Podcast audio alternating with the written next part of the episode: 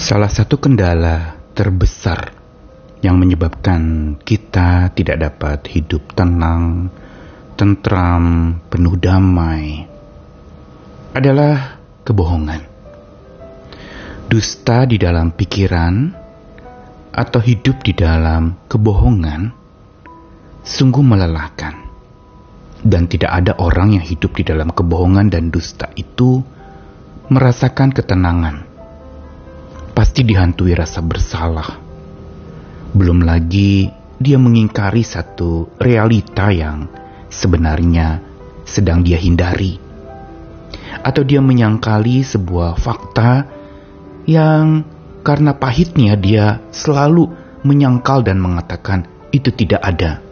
Padahal itulah masalah utama yang ada di dalam hati seseorang. Misalnya ketika seseorang mengalami kelemahan atau problema persoalan hidup yang berat. Makin ia ingkari dan makin ia sangkali, sesungguhnya makin ia tidak dapat tenang. Tapi dengan dia mengakui akan keberadaannya, persoalannya, dan dengan rendah hati, mencari pertolongan dan memohon bantuan dari orang lain, tentu saja ini merupakan satu langkah yang baik agar dia tidak memikul persoalan dan bebannya itu sendiri.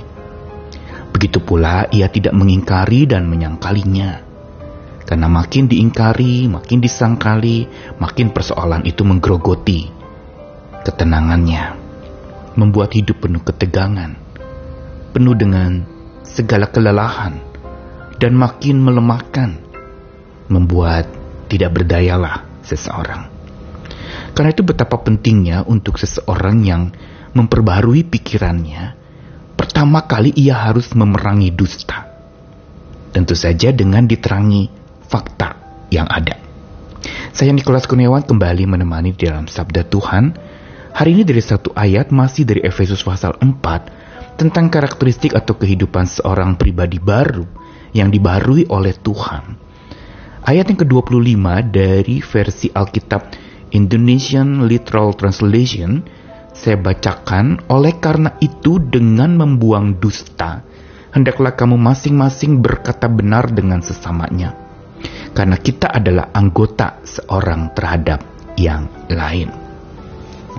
Ayat ini berkelanjutan dari karakteristik tentang seorang pribadi baru yang diperbarui oleh karya Tuhan. Yang tentu saja sebagaimana sudah dibahas kemarin bahwa pembaruan yang Tuhan kerjakan berawal dari pikiran kita, dari hati kita, dari batinia kita yang ada di dalam diri kita. Itulah yang Tuhan kerjakan. Agar kita bisa mengalami pembaruan pikiran, kita harus memberi diri diperbarui oleh tangan Tuhan, mulai dari dalam diri kita sendiri terlebih dahulu. Namun demikian di dalam ayat 25 Efesus pasal 4 lanjut lagi Paulus mengatakan bahwa dengan membuang dusta berarti satu cara untuk pembaruan pikiran itu bisa terjadi kita perlu membuang segala macam dusta dan kebohongan-kebohongan yang kita percayai dan kita pegang teguh dalam akal pikiran kita. Seringkali kita diajarkan untuk berpikir positif. Tetapi berpikir positif yang mengingkari hal negatif yang sedang terjadi melanda hidup kita adalah sebuah dusta. Atau berpikir baik pada saat hidup kita sedang sangat buruk dan kita mengingkari keburukan yang sedang terjadi itu. Itu juga adalah dusta. Atau kita menganggap diri kita kuat, kita bisa, kita mampu melakukan sendiri. Itu juga adalah menyangkali akan sebuah keberadaan diri tidak berdaya. Padahal pemulihan baru bisa terjadi dengan kita mengakui bahwa kita hidup di tengah-tengah kebohongan yang harus kita akui. Di tengah-tengah dusta yang harus kita singkirkan. Karena itu perintah membuang dusta di dalam Efesus pasal 4 ayat 25 ini merupakan satu prinsip dasar sekali untuk pembaruan pikiran kita dan menjadi pribadi baru dalam diri kita itu bisa terjadi. Dan dikatakan lebih lanjut lagi kenapa kita perlu memerangi dusta, membuang dusta itu. Karena itulah awal mula untuk kita masing-masing berkata benar satu dengan yang lainnya. Karena kita adalah anggota seorang terhadap yang lain. Paulus mengingatkan bahwa dalam hidup kita, di dalam makin dekat kepada Tuhan, harusnya kita makin terkait erat juga dengan sesama kita sebagai satu tubuh Tuhan. Kita adalah satu anggota terhadap yang lain, yang berarti kalau sama-sama anggota, kita tunduk kepada kepala. Dan kalau sama-sama anggota, ada keterkaitan erat antara anggota yang satu dengan anggota yang lain. Dan di sinilah keterkaitan erat ini harusnya memang dijalani dengan kejujuran tanpa ada dusta di antara anggota-anggota itu. Tanpa ada kebohongan yang ditutup-tutupi begitu rupa, yang lalu kemudian ditampilkan tampak baik, tapi sesungguhnya tidak baik. Karena itu memerangi dusta menjadi sangat penting untuk karakteristik pembaruan pikiran itu terjadi dan menjadi pribadi baru itu bisa terwujud. Karena memang berpikir benar bukan saja berani memerangi dusta, tetapi di dalam memerangi dusta kita juga harus berani untuk tidak mengingkari realita.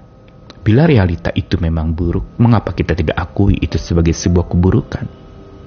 Atau fakta yang pahit jangan disangkali. Bila memang itu sesuatu yang pahit yang mau tidak mau harus kita hadapi, jangan menghindar dan lari dari fakta pahit itu. Jangan menyangkalinya. Tetapi jalanilah tentu saja di dalam bagian ini Paulus ingin mengatakan supaya setiap orang percaya yang sudah dibaharui pikirannya oleh Tuhan hidup bersandarkan Tuhan.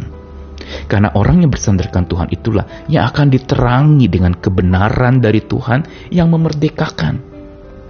Inilah sebenarnya rahasia untuk kita bisa memerangi dusta dalam hidup dan pikiran kita. Yaitu kita mau diterangi oleh kebenaran yang memerdekakan itu. Kita hidup dalam terang, sehingga kita tidak menutupi sesuatu yang sebenarnya kita pikir itu adalah hal yang harus dihindari. Padahal sebenarnya itu hal yang harus ditangani. Makin kita menghindari persoalan dan tidak menanganinya, kita terus berjalan dalam kebohongan, makin beratlah sebenarnya masalah kita. Tapi makin kita mau diterangi oleh kebenaran kasih Tuhan yang memerdekakan hidup kita dan kita mengakui bahwa kita lemah, tidak berdaya, ada realita pahit yang harus kita hadapi bersama dengan kekuatan Tuhan, maka di situlah kita akan menjadi pribadi-pribadi yang hidup dalam kebenaran.